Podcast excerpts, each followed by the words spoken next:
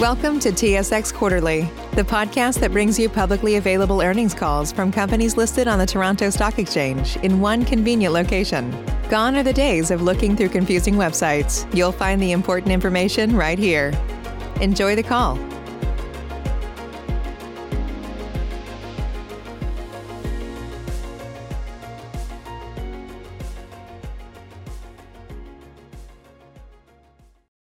Morning. My name is Sharon, and I will be your conference operator today.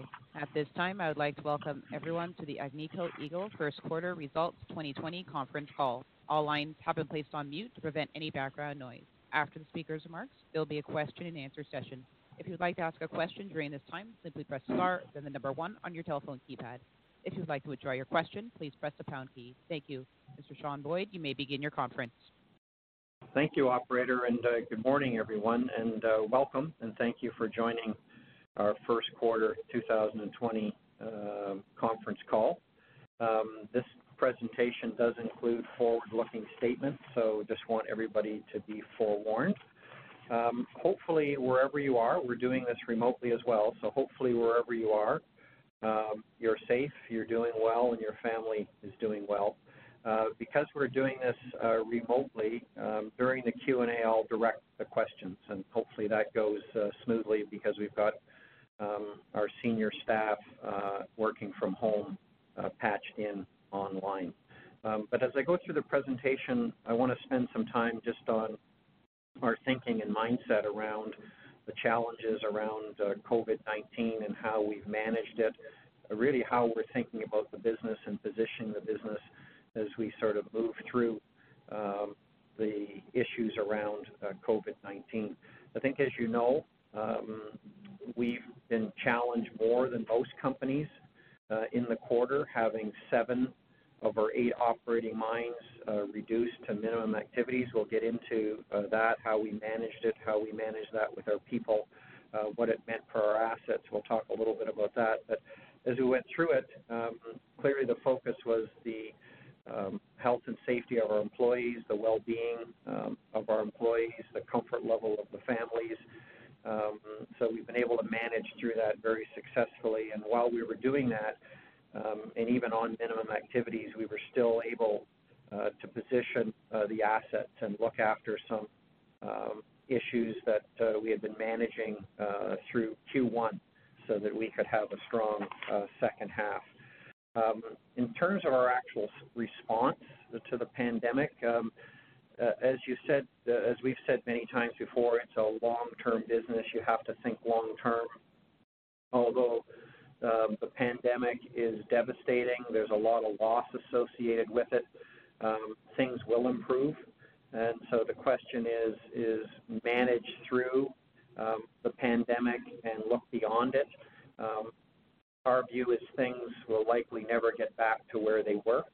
A lot of the protocols and measures that we've put in place will likely have to continue um, for many months into the future, and we'll talk a little bit about that. But we think as an industry, the gold industry is, is better positioned than most in terms of managing and in terms of um, getting back uh, to a situation closer to normal where we can take advantage of um, a price deck uh, for our product that's uh, as strong as it's been in, seven or eight years. So that provides certain advantages and also dictates the strategy. So as we said, we've been very focused around um, hygiene, uh, around screening, uh, around physical distancing.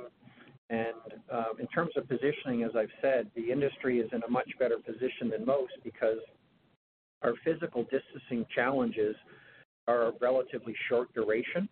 Um, in things like cages, where we're uh, in close quarters for a few minutes at a time. It's not like we have, as an industry, extended period of times where we're uh, right on top of each other. So we can actually manage the business um, uh, a lot better than most industries. We'll talk a little bit about that as we get into the mines and how we've dealt with this on, on some of the mines.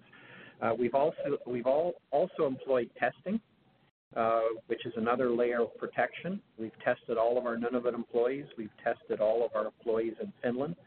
Uh, we hope to expand that testing. We are involved in a, a pilot project in Nunavut Um, that's how we got access to the uh, quick testing method. That testing method has now been approved by provincial and the federal governments. Uh, we're in a good position there. As we said, we're looking to expand that and hopefully bring that to Val-d'Or. I think the other thing that stood out for us here is really on the ESG side. Uh, as we've said before, we found ourselves in a position where in, the, in a lot of the areas we operate, we're in a much better position than even the governments and the communities uh, to provide critical services and to provide critical help to the communities. Uh, for example, in Mexico, we actually have more healthcare capacity at our mines than many of the communities do. Uh, we have as many doctors as the communities do. We have more uh, sophisticated medical equipment like ventilators. Uh, we have more ambulances. So we're in a position to uh, help those communities. We did set up a separate facility uh, for the government at the government's request. We opened up an old mining camp uh, to provide, if needed, in the community an isolation center. So on the social side of things, we've been doing things like that, but also uh, in Nunavut, we're providing food hampers on a regular basis to over 450 families in multiple communities. Uh, we're able to transport uh, key supplies to those communities on our flights from the south. Uh, we've been investing in food banks. So um, all of this is something we would do uh, normally anyways as, as part of the way we think, but it's also, I think, focused governments and communities on the benefits of mining as the governments and the communities are looking for leadership, looking for assistance. Um, and that actually builds the case for mining. And I think many of you know we started a We Make Mining Work social media advocacy campaign last year, and this really hammers home um, that message. But I also think it's important as we move forward because all of us have no idea how this is going to play out. And one of the things we saw was that different governments approach mining um, from a different perspective. Some called it essential, some called it non-essential.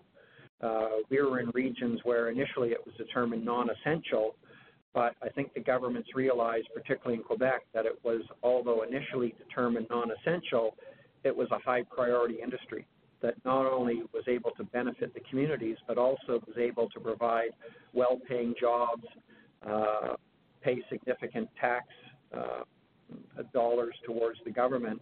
And I think one of our jobs here as we go forward is to ensure that we continue to make the case for mining because we don't know if there's a second wave coming. We don't know how long this is going to go. And that's why we've been very careful with the restarts is take leadership, demonstrate this works, demonstrate that we can protect our employees, demonstrate that we can make our employees' uh, families comfortable so that um, if there is a second wave or this thing continues for a while, um, we can continue to do what we do well in the communities and continue to operate our businesses. So we're very focused on, on those initiatives. Um, and we'll talk a little bit about that um, as we get into um, some of the uh, specifics on the sites. As far as the first quarter, the, the big impact was really uh, nine days of shutdowns at our Quebec operations. Um, two of our Quebec mines were our best cash flow generators historically. So um, for nine days in the quarter, the back end of the quarter, two of our best cash generating mines uh, were down, as was Goldex. Uh, it also impacted our operations in Nunavut because one of the things we did do in Nunavut is to protect the communities in Nunavut because that's a high risk. Those communities are at high risk. Um, they have a history of lung issues and poor health. Uh, they live in quote close quarters, so we made a decision earlier on, early on, to isolate our operations from the communities and have our uh, Nunavut workforce go home, and that continues uh, to this day. We're still working on plans to bring them back. We're still working on plans to fill in uh, while they're still at home, uh, allowing us to continue to ramp up. So that was a key also um, a strategy, but it also did impact our operations. I'll talk a little bit about that. But we've restarted um, in Quebec. We'll talk about that. And we're also ramping up in Nunavut, which is all about really positioning the business for the second half where we expect to return to production levels and uh, cost levels to those that we saw um, as we closed uh, 2019 very strong in the fourth quarter of last year. We're also focused on free cash flow generation. Our overall CapEx numbers will come down from roughly 740 to 690. so that'll certainly help in terms of generating free cash flow. And we still have a lot of confidence in our business, and we've maintained our dividend, our quarterly dividend at 20 cents uh, US uh, per share. As far as an operational update, um, the focus was number one priority, deal with COVID-19 and the impacts, uh, look after our employees, try to manage a business where we were uh, shutting down basically to minimum activity seven of our eight mines, so we're dealing with thousands of employees in multiple communities. That wasn't easy. As we've said, in my 35 years, this is the busiest sort of seven or eight weeks I've ever had. Uh, I think just based on the complexity of all the things that are involved in managing through this. But uh, we didn't lose sight of what we needed to do at the assets. The teams did an amazing job um, at sort of managing uh, things they needed to do at the asset level. Uh, everybody knows that we had plans to upgrade infrastructure uh, at the West Mine at LaRonde. Whatever we had planned to do, we got done uh, in the first quarter. In fact, we were actually, before we had to suspend operations, we actually were in the West Mine area developing. We've actually just taken the first production blast in the West Mine area within the last 24 hours. So, um, so far so good as we continue to uh, ramp up uh, at LaRonde, and we're also looking at ways that we can increase the uh, mining rate at the neighboring property at LaRonde, and we'll talk a little bit about that in the LaRonde section. At Meliadine, the job, one of the main jobs was to uh, fix the uh, feeding system to the crushing plant. Um, that was repaired um, in March. We had actually been running the plant at over 4,000 tons a day prior to having to reduce activities there. Um, so we had good indications before we were impacted by COVID um, that things would uh, work well with the repairs. Ultimately, we're getting a new unit in, but the uh, the repairs have gone well. The mill is actually operating at 85% capacity from underground ore and stockpile as we continue to ramp up in the mine area. We'll talk a little bit about that. At Meadowbank, the focus was just uh, getting uh, caught up and uh, catching up on equipment maintenance backlog, getting the lake bed material out of the open pit, uh, creating more mining surfaces. Uh, we've been running at 50% in our mining rate due to reduced activities there. And as we move into the second half, we, we expect to be back to normal levels at uh, in Nunavut at both of the sites. Um, we're really excited about exploration uh, in the quarter. Uh, I think what we're seeing there is uh, we've mentioned this before, is there seems to be a lot of life left in these old mining camps, a lot more potential. We had been saying that in the past with respect to East Gouldie, and we've been saying that with respect to what we were seeing on the old Bousquet property at LZ5, but we're now seeing it again, interestingly enough, um, at LaRonde. And LaRonde uh, is blessed with the thickest package of favorable rock in that whole sector. When you go from Doyon, the old Cambior, IAMGOLD, to Bousquet, which was Barrick, to LaRonde to the east, uh, which is ours, um, we were blessed with the thickest package of rock. So we always had multiple lenses in that with various types of mineralization. And what we were seeing in the West Zone, which we've talked about in the past, is a repeat of what we saw 25 years ago in terms of um, small north-south fractures that were filled with a lot of visible gold that uh, were situated parallel to our drilling, so we never really picked them up. And that's why we're seeing that upgrading in the West Mine area. But we've actually seen something else that we saw many, many years ago. We're actually seeing what looks like the reappearance of the 20 North Zinc South Lens, uh, which is massive sulfide. Um, we're seeing decent thicknesses. Uh, we're waiting assays, but we're seeing massive sulfide over sort of true thicknesses of 8 to 10 meters, uh, which suggests lots of zinc, uh, lots of silver, uh, still need to do the assays, but it's situated in an area which makes sense. It's on the eastern side of the deposit. It's still wide open. Um, so we've got a program to continue the drilling off to the east, and uh, it wouldn't surprise us as we have the reappearance of that lens uh, below three kilometers, which could make it interesting. Those lenses tend to have a lot of tons in them. Um, so it's early, remains to be seen, but it uh, shows you that there's a lot of life left in this camp. At Canadian Malartic, um, we continue to drill East Gouldie. I think East Gouldie is important because just with Odyssey and East Malartic, it was never going to work. It was too low grade on its own. It just didn't make sense. Uh, East Gouldie, given the tonnage, uh, given the uptick in grade, the better grades, uh, gives us a chance now. Uh, it's still early. Uh, we continue to get good results. We're getting uh, decent thicknesses in a higher grade core, but we've only drilled it on spacings of about 150 meters.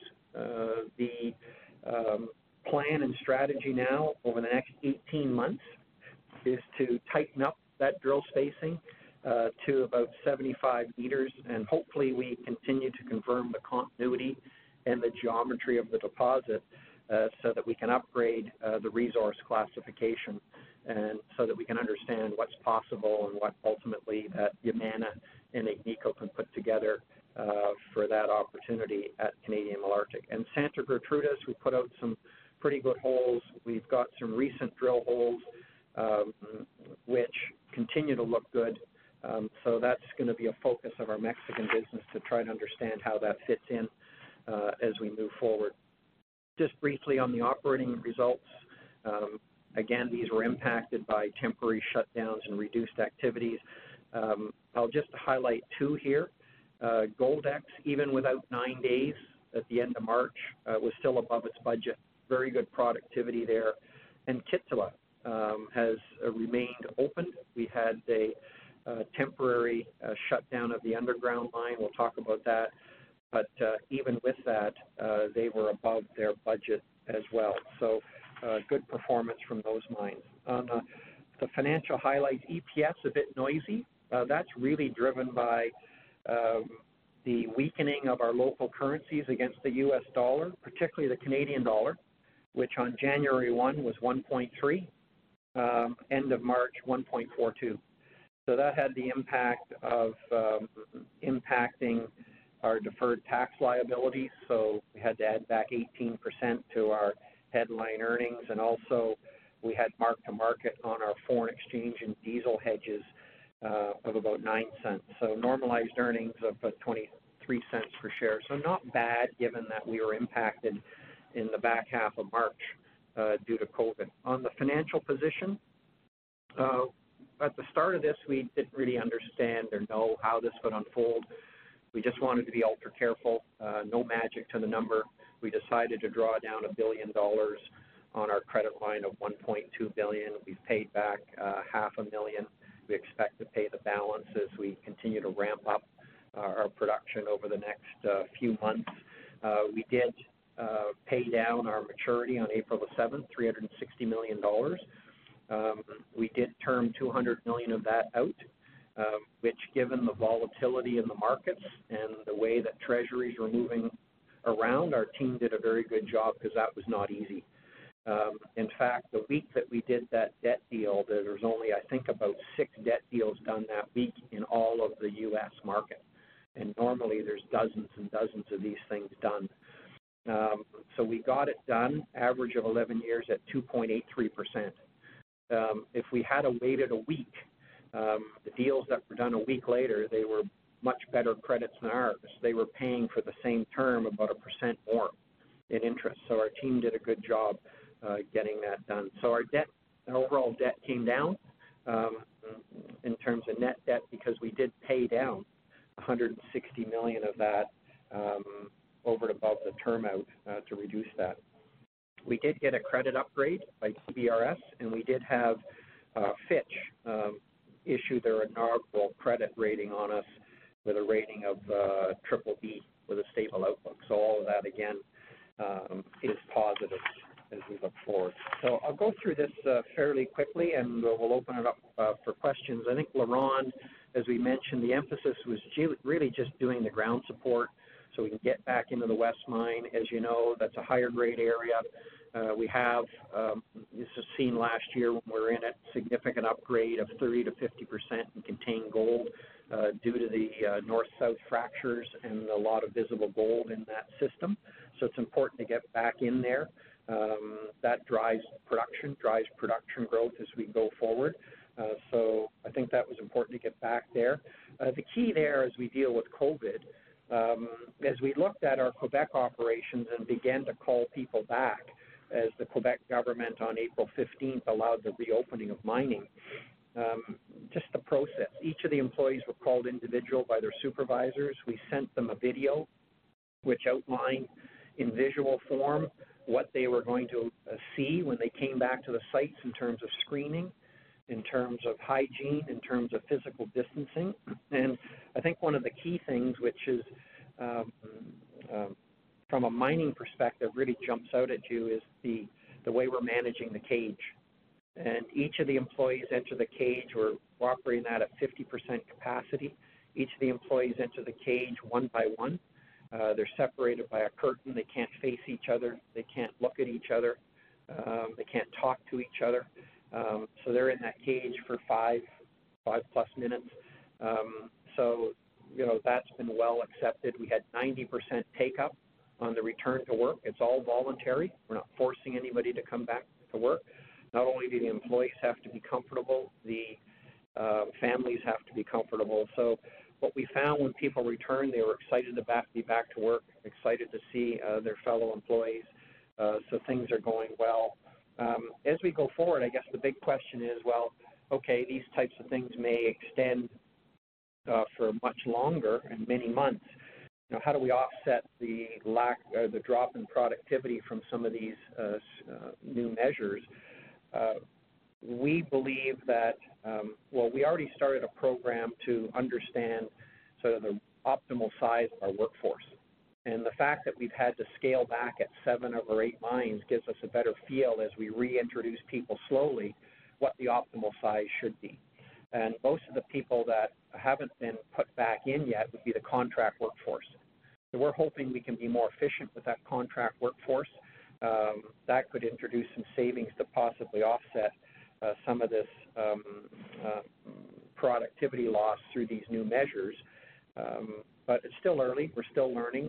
Uh, but we're, we're confident that um, we're going to get a, really good feel of how this is going to work going forward, uh, largely because we've, we've been forced to scale back. And we're actually doing more productivity with less workers in places like Nunavut than we were doing before. So we really have to let this play out um, as we go forward. So jumping to Canadian Malartic, uh, we did start that mill uh, shortly after um, things were allowed to reopen. We restarted it on April the 17th, running about 60,000 uh, tons a day, running off a stockpile as we ramp up the mining activities. So that restart has gone well.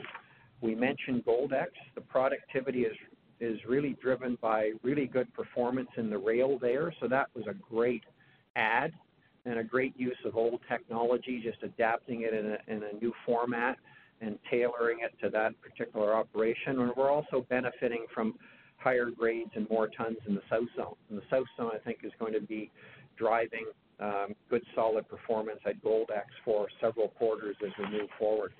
At Meadowbank, the focus was just managing the communities as it was at Meliadine, uh, having the Inuit workforce go home, isolate the operations um, from uh, the communities, going to a 28-day rotation from 14.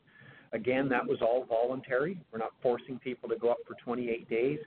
We had more volunteers than we had spaces, um, so that's a good sign. That rotation's working well. Ultimately, we have to come back to something less than 28 days. That's a long period of time to be up there, uh, but that help, helps the productivity uh, because we're having fewer changeovers. Um, so I think that's a plus and that's positive as we work through uh, the issues around COVID. The focus there was just catch up on maintenance, remove the lake bed material, open up more faces uh, in the open pit. Uh, we went down to 50% of our mining rate. Um, we stopped the mill. Uh, we're building a sufficient stockpile. We've just resumed long haul trucking uh, to bring the ore to Meadowbank. Uh, we've done a lot of improvements on getting the parts from Meadowbank to the Amaruq site. Uh, there's still work to do at this one. So of the three, LaRonde, Meliadine, and Amaruq, we always said this was sort of Q1, Q2. The others were more Q1. Um, so there's still a bit of work to do and a bit of catch up to do because of COVID, but they've made a lot of good progress there, and it's set up for a much stronger second half as we resume production and get up to over 9,000 uh, tons a day in the second half. At Meliadine, as we said, apron issue feeders were, were resolved. Uh, they function, they work well. Uh, but even in February, I got to give the team credit. Even with no apron feeder, uh, the workaround, we were able to do 3,300 tons a day in February, even with the workaround. Um, so getting the apron feeder repaired uh, with manufactured parts, we have the spare plates in from the manufacturer. Uh, we should get the other unit in in July, August when the barges come in. Um, so so far so good there. Um, we're running that plant now at about uh, 3,500 tons a day. Uh, Q3 about 4,000 tons a day. Uh, Q4 about 4,600 tons a day. We've started to pump out the, um, the additional mining horizon. Um, so we're in a position to continue to move that part of the mine forward as we pump it out and get to developing that area. So that's what's going to drive the additional tons in Q4, but also that's one of the higher grade areas of the underground mine.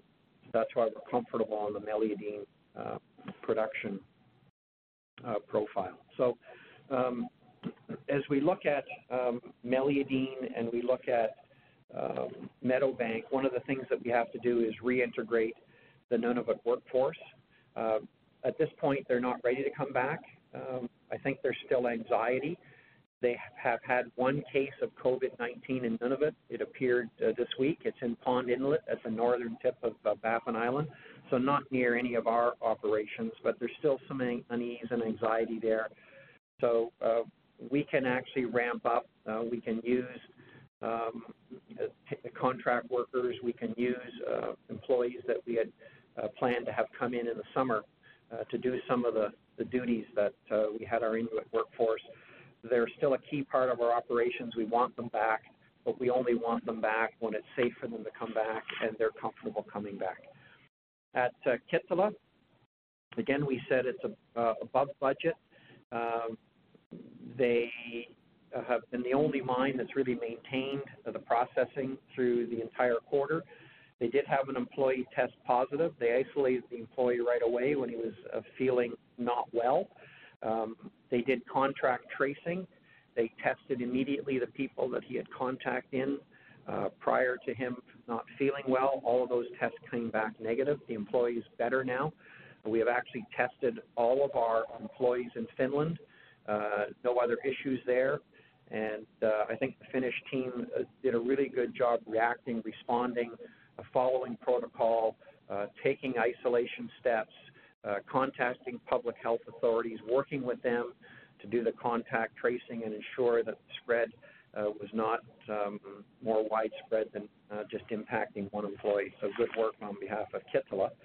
And in the southern business, Mexico has taken the position that in April, um, all non-essential businesses were to go to minimum activities. We're still doing some getting gold out of the leach pads um, at those operations, particularly La India. Uh, the government has subsequently extended that now to the end of May. Uh, they have made um, a, they do have um, uh, opportunity that if you're operating a business in a region where uh, the COVID-19 is not a major issue, where there's very few cases, that they will consider allowing those industries and those businesses to start back up. Uh, that date would, could be May 18th. So we're certainly in an area right now where um, there's not a not, lot of cases there. Uh, so there may be an opportunity that we can get back to work uh, before the end of May, early June. So we're going to continue to monitor that. Our team's working very closely with the Secretary of the Economy that's responsible for the mines uh, to highlight what we're able to do in the community and the fact that we can still protect our employees and, uh, and run our business. So we'll keep you posted on that. Uh, operator, if you can open the lines for questions, we'll try to see how this works remotely. I'll try to direct the questions to those of uh, members of the team that are on lines that can respond uh, to the questions. Thank you very much. Like if you'd like to ask a question at this time, please press star, then the number one on your telephone keypad. If you would like to withdraw your question, press the pound key. We'll pause for just a moment to compile the Q&A roster. First question comes from Fahad Tariq with Credit Suisse. Hi, good morning. Thanks for taking my questions. Um, just the first one, is a clarification. The 480 to 500,000 ounces per quarter in the second half, that incorporates uh, any productivity losses. Is that right? Yes, that's correct. Okay.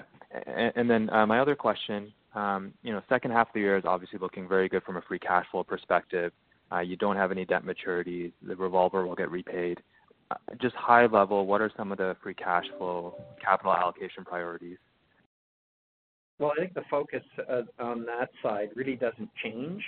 Uh, for us, it was still always to find that balance between uh, reducing debt, essentially improving financial flexibility, uh, reinvesting in our highest quality projects, not the entire pipeline. The emphasis is still trying to stage that out, and that's why we're, you know we're continuing fairly actively drilling some of the key projects to get a better feel for the relative ranking and prominence of the projects within the pipeline, and then uh, clearly we're looking to uh, move the dividend up. And um, we, we, no one really knows how this will all unfold, but I think as we said, uh, we alluded to at the start, um, you know, this has been devastating, uh, you know, for many people, but also for industries. And a lot of industries are going to take a long time to come back. Um, the mining industry, particularly the gold mining industry, is one that can come back fairly quickly into a much better pricing environment for the product. And given the stimulus that's been thrown you know, at the uh, economies, um, the prospects for gold are pretty good. Um, we're not sure how. Again, there's no guarantees on this, but um, I think uh, it it kind of reminds me a bit of. Now I'm dating myself, but it kind of reminds me a bit of 79.80, um, where the gold price moved fairly quickly to a level that uh, companies didn't really anticipate and the amount of cash that was generated by the industry in a very short period of time was huge. And I saw that when I first walked into Agnico in 1983 um, as an auditor, and they had uh, as much, almost as much cash as their market cap. And that's the year that they instituted the first cash dividend because of that. And so, you know, I would expect gold to hit a new high in U.S. dollars. It's hit a new high in almost in, in every other major currency. And um, so the industry is going to do really well at 1700. It's going to do tremendously well at 2000. The question then becomes, um, your question becomes even more important at that point because what we need as an industry is the discipline to make sure that the bulk of that gets returned to shareholders. And uh, you can see that Paul Penna made the right move way back when because he had way more cash than he could actually put to good use. And he decided uh, when it wasn't the norm back then um, to start the dividend. And even in 1980, we actually paid a special dividend at one point. So that's going to continue to be our focus if we're fortunate enough uh, to continue at 1700 plus and maybe 2000 plus at some point. Thank you. Next question comes from Ralph Profiti with Eight Capital. Uh, good morning, everyone. Thanks for taking my questions. Um, uh, Sean, it's good to see the sort of turnaround and things going well uh, in the west area of LaRonde. Um, if I can maybe ask a question as you sort of put some focus on this expansion at LZ5. We've seen the grades come down to about two grams a ton in the last few quarters. I was wondering if that's sort of a good go-forward assumption um, on some of the grades that we can associate with this potential expansion. Yeah, I think that's roughly where we um, are looking at. I don't see we're we're not sort of forecasting a, a big bump in grade. That's generally what you get there. I think the strategy there is that the reason that we actually went there um, in the first place was not just to get 100,000 or 200,000 ounces and make a little bit of money. Um, ultimately, there's several hundred thousand ounces over there that were left at a much lower gold price by the previous owners. Um, it was almost similar to the thinking and strategy around Goldex. Spend 90 million to reopen it after the issues we had in 2011. Um, take a view that we only had three years um, of mine life for that 90 million, and we'll probably end up getting 10 to 12 years. Um, so we're not looking for grade bump, but we're looking for more tons, which is good return, uh, good cash flow, uh, particularly at these gold prices. And the extra benefit we've had from there is the ability to test our automated equipment, test it in an environment which isn't as complex as LaRonde, because I guess one of the things that this issue and pandemic has highlighted, the more you can use automated equipment, uh, the better off your employees are. It's safer. You can respect physical distancing. So all of those were a real bonus on LZ5. Uh, Yvonne, I don't know if you have anything to add in terms of um, mining and moving forward on just ramping up some tons and what we're seeing over there.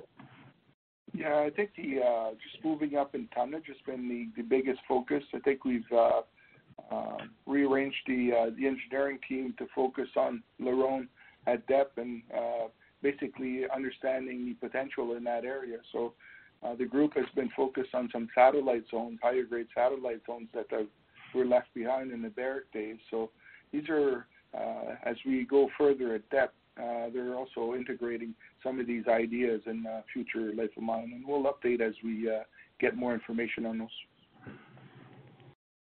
Okay, great. Um, separate question on on Kittilä and uh, you know the, the the prudence of delaying the shaft expansion. I've seen in the couple of quarters towards late 2019, you sort of hit that 500,000 tons on a quarterly basis. I was wondering, exclusive of the shaft expansion, do you think you can push uh, operations there to get to that 2 million ton uh, annualized rate without the expansion? Um, I'll just start, and then I'll, get Yvonne to fill in some of the details. Um, the shaft um, project uh, was impacted by COVID. It really wasn't a decision to uh, sort of suspend it outside of COVID. The shaft sinking contractor, the, the workers were Canadian.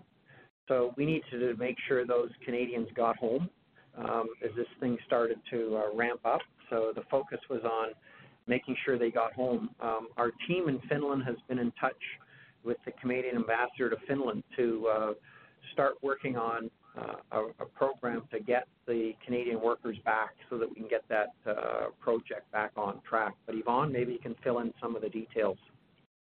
Yeah, specifically to your question, it's a good point. Uh, the both the mill and the mine uh, presently and probably till the end of 2021 will be in a position to get it up to that uh, 500,000 tons uh, per quarter. Um, so that's that's a good thing. Um, uh, as we go further, uh, the sooner the better the shaft is completed. The cost structure underground uh, changes drastically. So there's a lot of uh, um, focus on trying to complete this project as soon as we can because of the um, the magnitude of the cost reduction as we're starting to mine below like uh, five, six hundred levels, the ton kilometer factors on the hauling is getting a little bit uh, uh, more challenging. I see. I see. Well, that's good clarity. Thank you.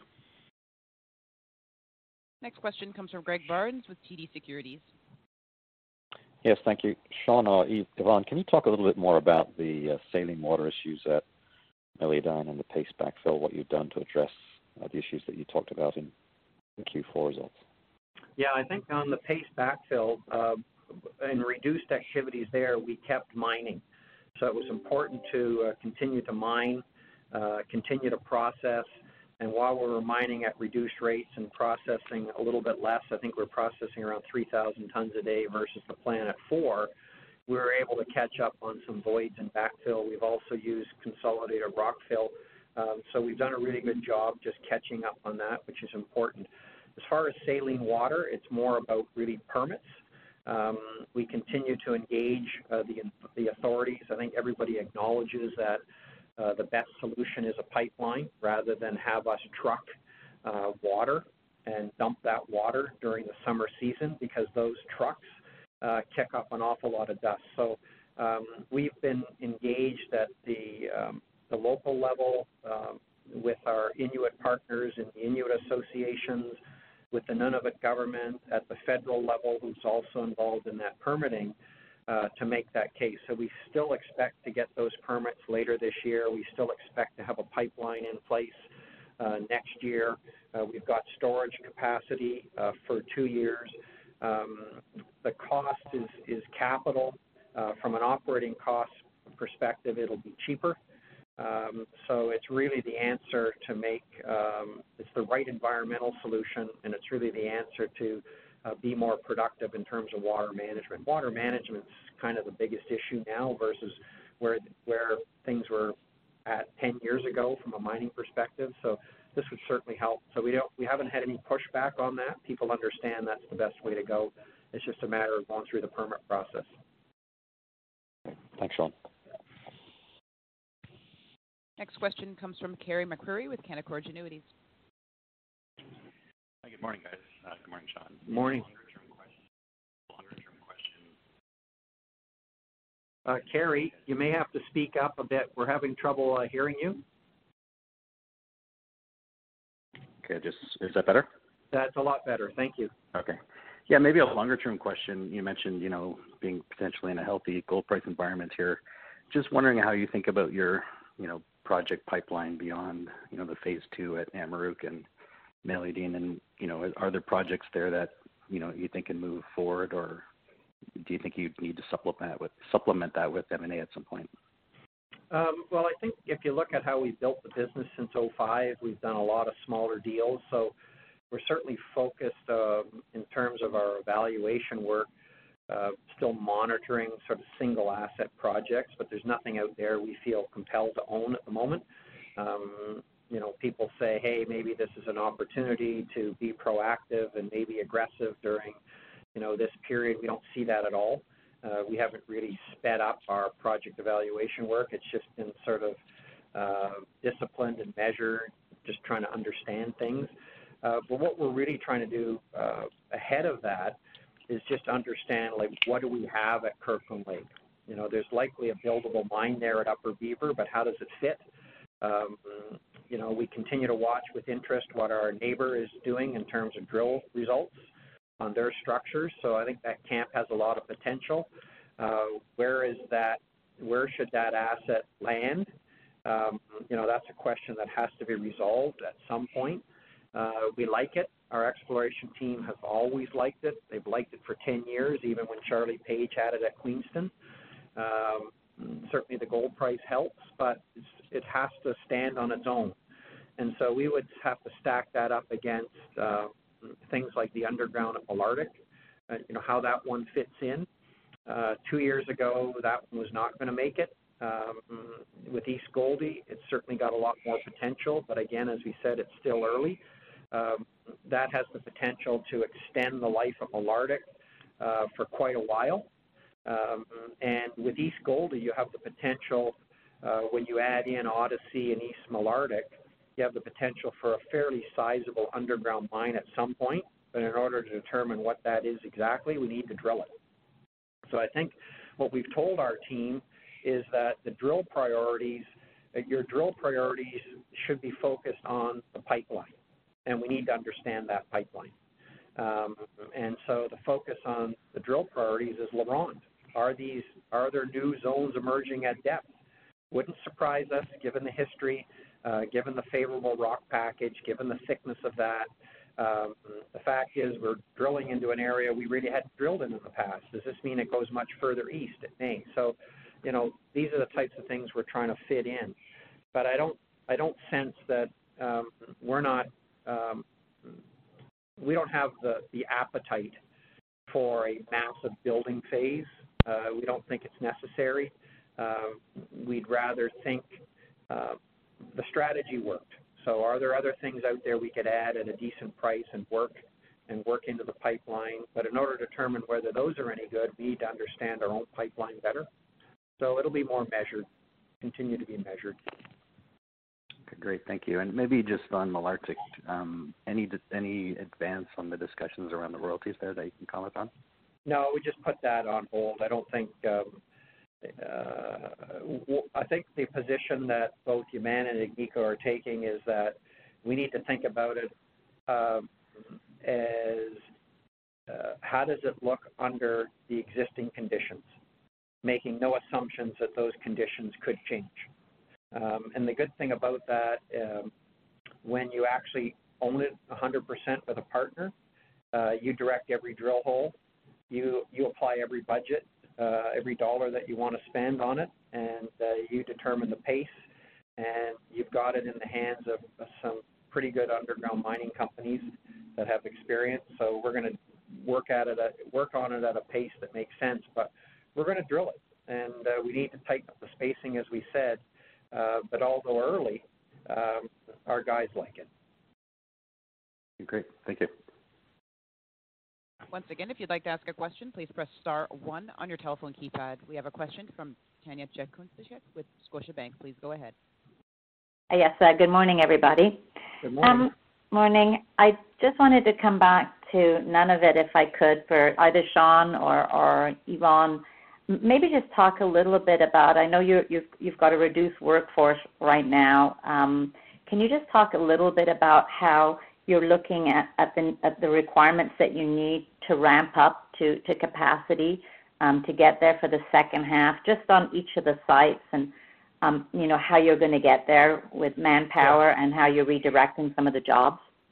Well, you look at four. Uh, I'll start. You have four to five hundred employees um, with various skill levels. Um, so, um, you know, that is a much smaller subset when you look at, you know, which of those employees are actually involved in critical mining uh, tasks and responsibilities. Um, so these are jobs that uh, can be filled in by contractors. Some of them can be filled in by uh, our rotation in the summer. We usually do a fair amount of hiring uh, during the summer. We get a lot of take up in the summer. Uh, a lot of these jobs wouldn't take a lot in terms of training. Um, as we said, ultimately we want our Nunavut workforce back, but there's a way that we can manage sort of ahead of that, and the strategy is really around contracts. So we've already started that process um, to, to, to assume that you know this may take uh, through the summer before the Inuit workforce is comfortable coming back. Um, we don't know for sure. Uh, we, we're engaged and, and, and talking to them uh, on a regular basis. But maybe, Yvonne, you can uh, sort of fill in some of the details there. Yeah, well, I think like we have to look at it from uh, each each operation standpoint. At Meliadine, uh, there's not too much concern going forward, uh, ramping up because like we're we're already at roughly about 75 percent of of normal workforce at site and adding uh, personnel underground mostly, uh, we're in a position that we'll we'll find through um, contractors some resource in that area.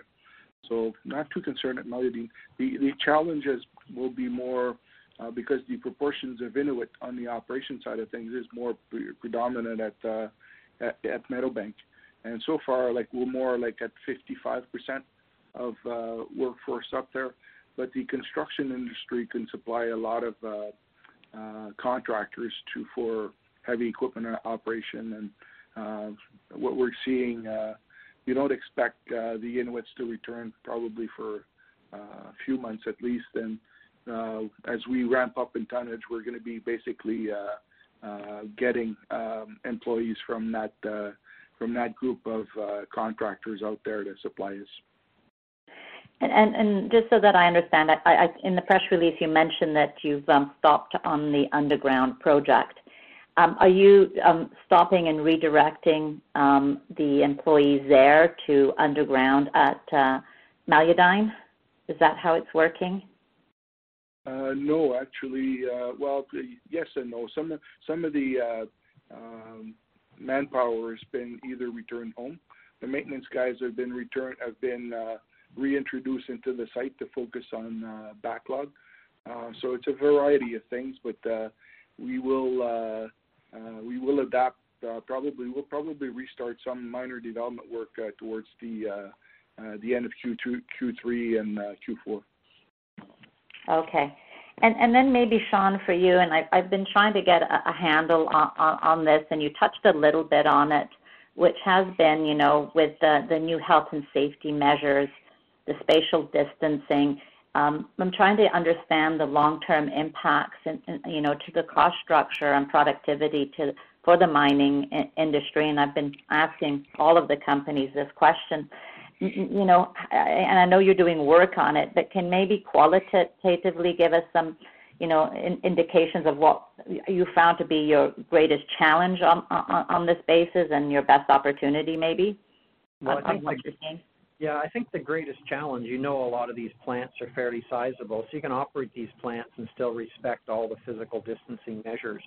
Uh, the pressure points um, in the mines are generally at the front gate because uh, there's limited access and limited entrances. Um, so it's that screening process. So the way that we've managed the screening process is you've got to stagger the shifts. And so you don't have as many people showing up at the same time as you normally do to wave hello to the uh, security guard as they pass through. Uh, now there's, for example, at Malartic, there's a series of trailers where you have to actually go through um, uh, physical screening and also a series of questions. So you have to stagger to go through that. So you can manage that without a lot of impact on costs. The employees have to adjust to a different shift schedule. Um, but it's really in the underground mines um, on the cage deck and in the cage. And so the question going forward, again, you stagger the entry. Um, you don't have 150 people showing up, let's say, for example, at LaRonde uh, at 8 in the morning or 7.30 in the morning, all lining up to jump into the next cage. Uh, we're staggering the shifts, but the capacity in those are half of what they normally would be. The question we have going forward is that um, that's worked. Uh, people are comfortable with it um, you know, can we get more productive and use that cage better by using face protection, whether it's masks, whether it's plastic shields, um, because we're really focused on that short-term contact. It's not like they're standing beside each other for hours, as we said, it's several minutes. Um, so we're looking at ways that we can um, maybe um, utilize those cage systems uh, better going forward. But again, it's going to take some time. So it, it's hard to quantify, but I think the real opportunity now is what we were trying to do here over the last year as we went through that building phase and we started to ramp everything up is we, we said now it's time to look at the workforce. And as you're building stuff, you know, people, you know, you're adding people and your, things don't really settle down to give you a chance to really take a close, hard look at things. So I think what this has done is actually allowed us to strip everything back down again and then reintroduce things very carefully. And we're hopeful at the end of this that we can do the same things we were doing before with a smaller contract workforce. And that could be the opportunity. So it's hard to quantify it now, but from our perspective, this is all manageable.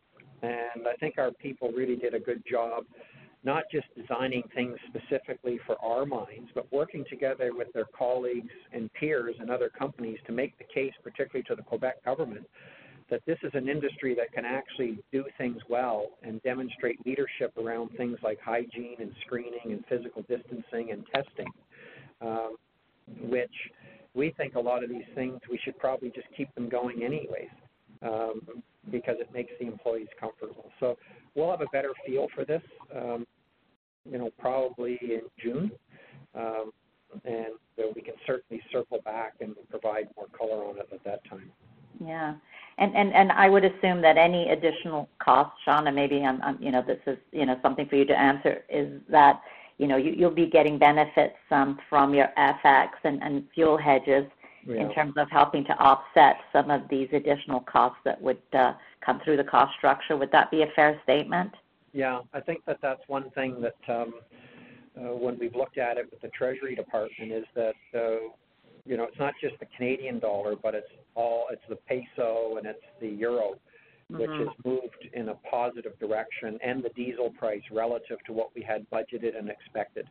And so what we've really tried to do is just um, protect levels uh, better than the budget numbers.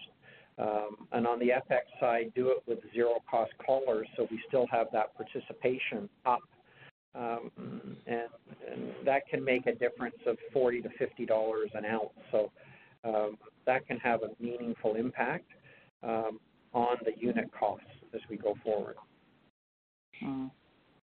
Okay, we look forward to more information on that, Sean. But I, I agree with you. I think of all industries, the mining industry with all its health and safety measures already in place before COVID-19 is, you know, is, is one that uh, is very adaptable to what we have to do.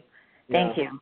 Yeah, yeah thank you. thanks. And but I think as an industry, we've got to, you know, demonstrate to you not just our owners, but demonstrate to our employees and our communities and the government um, that we can take leadership on this. But it, it, it because that if we can remain essential, uh, that puts the industry in a really strong position because we know other industries are going to struggle. And uh, the gold industry uh, is in this position where it's getting a good price, which could be a better price, and it's able to run at pretty close to normalized levels fairly quickly, which means on a relative basis, the returns that the mining, gold mining industry are going to generate um, uh, should be viewed a lot better um, on a relative basis. And um, as generalists start to revisit, as resource funds start to get a bit of inflow, um, as many of you know, you know these shares are still not widely owned, particularly um, with the vast pools of money in the U.S. So I think that is the opportunity. The opportunity is to run responsible businesses um, that stay disciplined as the gold price moves up, uh, generate higher returns, uh, move dividends up. Um, that's the formula for success. No guarantee, um, but you know that's the thing that's certainly uh, in our mind as we think about strategy um, and tactics. Yeah, So, uh, looking forward to that, that, that second half uh, margin expansion. So looking forward to that. Thank you. We'll leave it at that. We have our AGM today, uh, which is virtual, so we've got a few things to do before that. Uh, but um, thank you for your attention. What we've tried to do is, uh, because we've been working at home, um, we have the opportunity to um, get our teams together fairly quickly to respond to inquiries. So as we move forward, if you'd like a one-hour one-on-one um, to talk about some of these things in more detail, more than happy uh, to do it. So um, again, wherever you are, uh, hopefully you're safe and your family's doing well, and we look forward to uh, engaging in person at some time down the road. Thank you. This concludes today's conference call. You may now disconnect.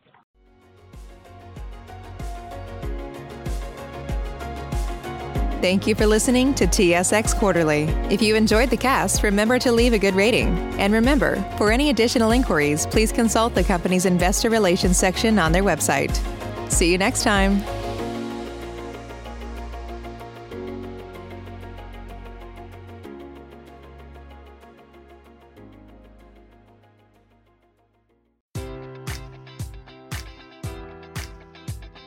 Enjoy all your favorite sports like never before at BetMGM. Sign up using code Buckeye and receive up to $1,500 back in bonus bets if you don't win your first bet. When you register with BetMGM, you'll get instant access to a variety of parlay selection features, live betting options, and the best daily promotions in the business. And with BetMGM at your fingertips, every play and every game matters more than ever. Place your money line prop, or parlay bets with the king of sportsbooks today. Sign up using code Buckeye and receive up to $1,500 back in bonus bets if you don't win your first bet. BetMGM and GameSense remind you to play responsibly. 21 plus and present in Ohio, subject to eligibility requirements. Rewards are non-withdrawable bonus bets that expire in seven days. Gambling problem? Call 1-800-GAMBLER. In partnership with MGM Northfield Park.